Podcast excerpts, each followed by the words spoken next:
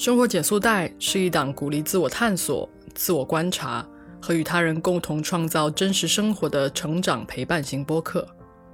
在这里，你会放慢脚步，你会得到共鸣，你会感受到力量，你也同样会继续带着困惑面对生活。但我们必须勇敢的去经历、去创造，因为只有这样，我们才会成为凝视彼此时。对方眼中的光。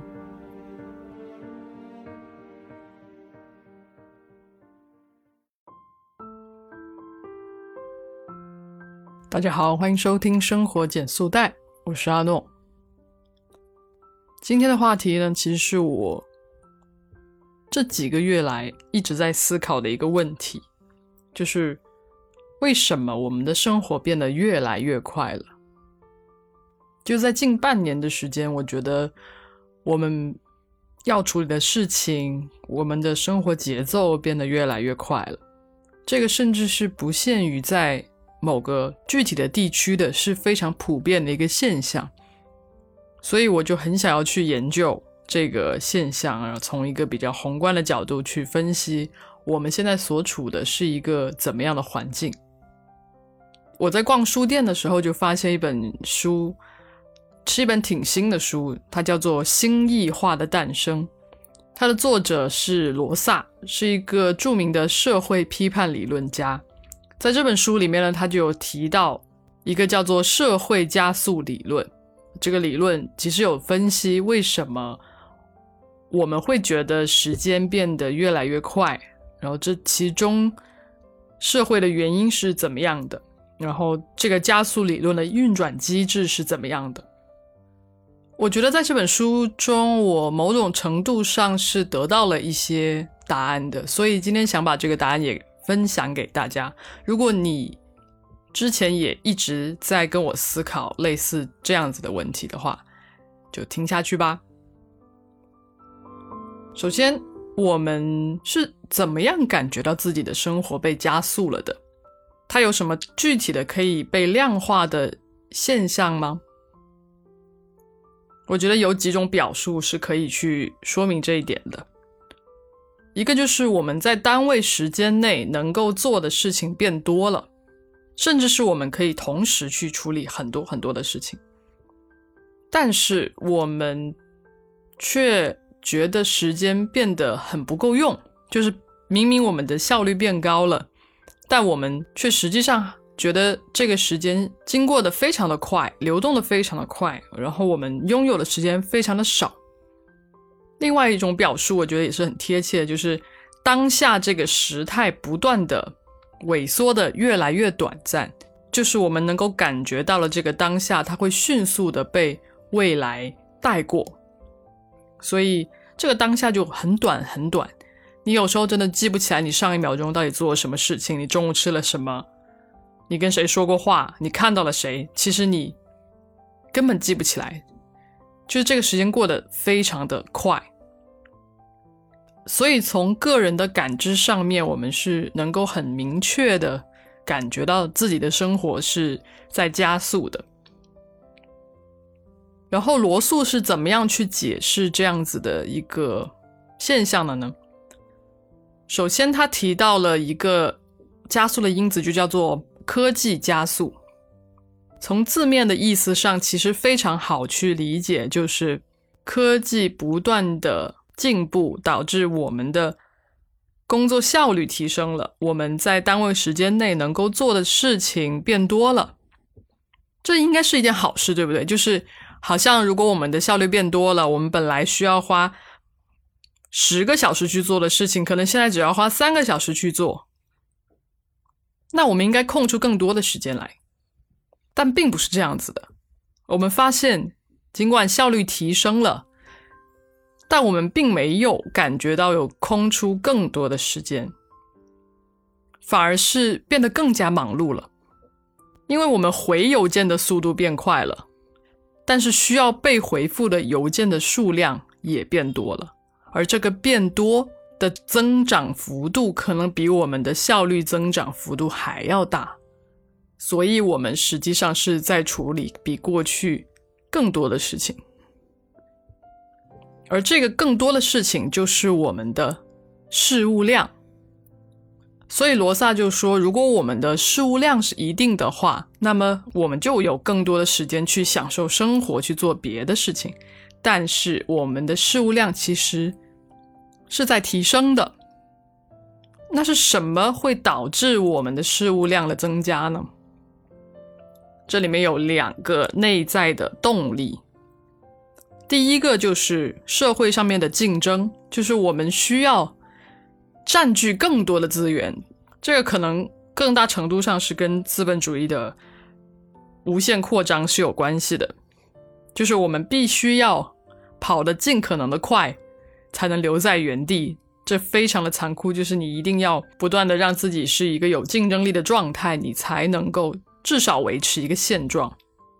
所以，这个我相信大家都很容易理解。所以我们要做更多的事情。来去维护自己的竞争力，或者是去增加自己的竞争力，这就必然会导致我们要处理的事物量变得更多。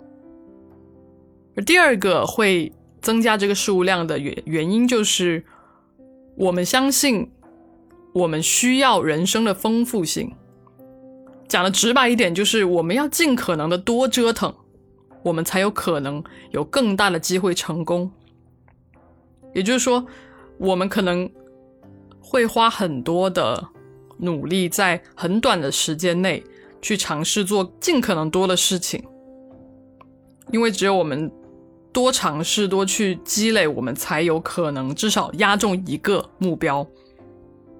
那这个压缩也会在一定时间内增加我们的事物量，就我们可能不是那种按部就班的状态了，我们就是希望。我可以都尝试，所以这个丰富性也是一个原因之一。而因为事物量的增多，我们的社会变得越来越快，而这样子就会导致我们个人的生活步调也得到了加速。而因为我们自己的生活步调需要加速。就会又回到我们需要催生更快的科技、更高的效率。那么这样，我们就会发现，其实这三个因子——科技加速、社会加速的内在动力和生活步调的加速，会不断的循环，不断的加速整个进程。这个就是他所说的社会加速理论。但作为一个学者他也非常的严谨，就是他有提到，我们不仅要谈论加速，我们要谈论减速，因为我们只有谈论了加速和减速，才能够去说明为什么我们还是仍然处于一个加速的状态里，就是要把这些减速的因素也放进去讨论。所以他也其实有提到五个帮助我们，也不是帮助我们，是导致社会减速的五个方面。第一个就是自然的速度极限，这个怎么理解呢？就是我们总有一天会有资源匮乏的时候，或者是我们个人会存在疾病的困扰，就是这些东西都是会让我们变慢的一些方式。然后第二个是减速绿洲，减速绿洲指的是一些地方，这些地方呢，它没有被。一些现代化的动力，或者是一些加速的动力燃脂，它可能是那种孤岛，可能是那种很边远的小山村、文化的小角落，就是一些速度相对来说还是比较慢的地方。这些地方也是属于减速的部分。第三个是因速度加速的失调而来的减速，那就比如说是交通堵塞。或者是我们啊经济高度运运行之后的一个放缓，也算是加速的失调带来的减速。第四个是刻意减速，刻意减速就有点类似我的播客节目，就是一个主观意义上面的减速，就是你觉得哎我不行了，我这里得休息一下，或者是啊我得慢下来看看，这是刻意减速。最后一个是结构惰性和文化惰性。这个减速，我觉得我们应该比较常见到，因为我们最近真的很常去讲这个文化惰性，就类似躺平啊、摸鱼，然后结构惰性就是我们在某些领域很努力、很努力，已经没有用了，努力的创造变化，已经不能够产生创新了，那我就其实里面就存在一个一个惰性，就是那我就不想再变化了，反正就是那样了，所以。这个其实也是一种减速。那罗萨就提到，其实因为加速的力量总体来说是大于减速的力量的，所以我们会一直感觉到加速。然后在这本书里面也提到了一个不断加速的未来会是什么样的，看起来就是让人非常的绝望。首先他说。当我们的时间变得足够的快的时候，其实我们的空间就会变得越来越不重要。我们在哪里都可以去处理事情，然后我们跨越这个空间距离的成本就会变得越来越低。那很有可能有一种情况是，我不认识我的邻居啊，我的邻居是一个完全陌生的人，但是我跟一个非常遥远的人有非常亲密的联系。所以这就是一种现象。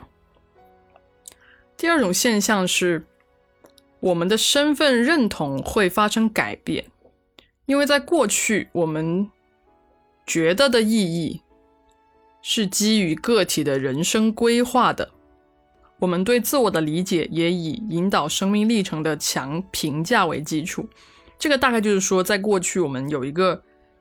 有一个很好的变迁的历史，就是你知道你的人生走到这一步，下一步会是什么样的，下一步会做什么，你要做到怎么样才是好的，就是这是一个可预测，然后可以被规划的一条路径。但现在这一切都越来越被新的弹性的情境式的自我认同给替代了，弹性的情境式自我认同。可以接受你所有的对自我的理解，对自我认同的这种参数，都是暂时的。就是你的人生可以不需要规划，可以随波逐流，只要有新的、更具吸引力的机会，都可以随时转换跑道。因为我们的环境在发生的巨大的变化。所以我们已经无法笃定我们下一步会是怎么样了，我们就不得不变成一个弹性的状态去应对这一切。然后，社会变迁的速率达到一个时代内就会发生转变的地步，就可能像我们可能三十年就会发生非常翻天覆地的变化，像过去的三十年。所以在这样的世界中。社会变迁是随机的、片段的，甚至是狂乱变化的，而不是进步的、有方向的。所以，我们很多人都会感觉到，我们的个体生活跟政治生活是没有方向的，都是非常轻易就能够被改变的。这是罗萨提到了，在一个一直在加速的社会中可能会出现的一种现象。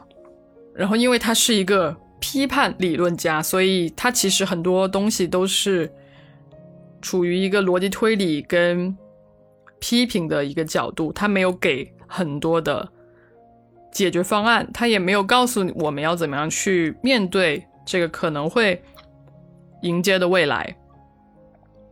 但我觉得他其实列举的一些东西都比较极端，他就是假设所有人都是非常冷漠的。但我也不知道我们会不会在未来变得非常冷漠了。但是我是希望，呃，就像我做这个节目的初衷一样，我是希望大家都不会被异化的很严重，也不希望大家变得非常的冷漠。但不管怎么说，就是当我们找到答案的时候，我觉得也是一定程度上的能够缓解缓解焦虑吧。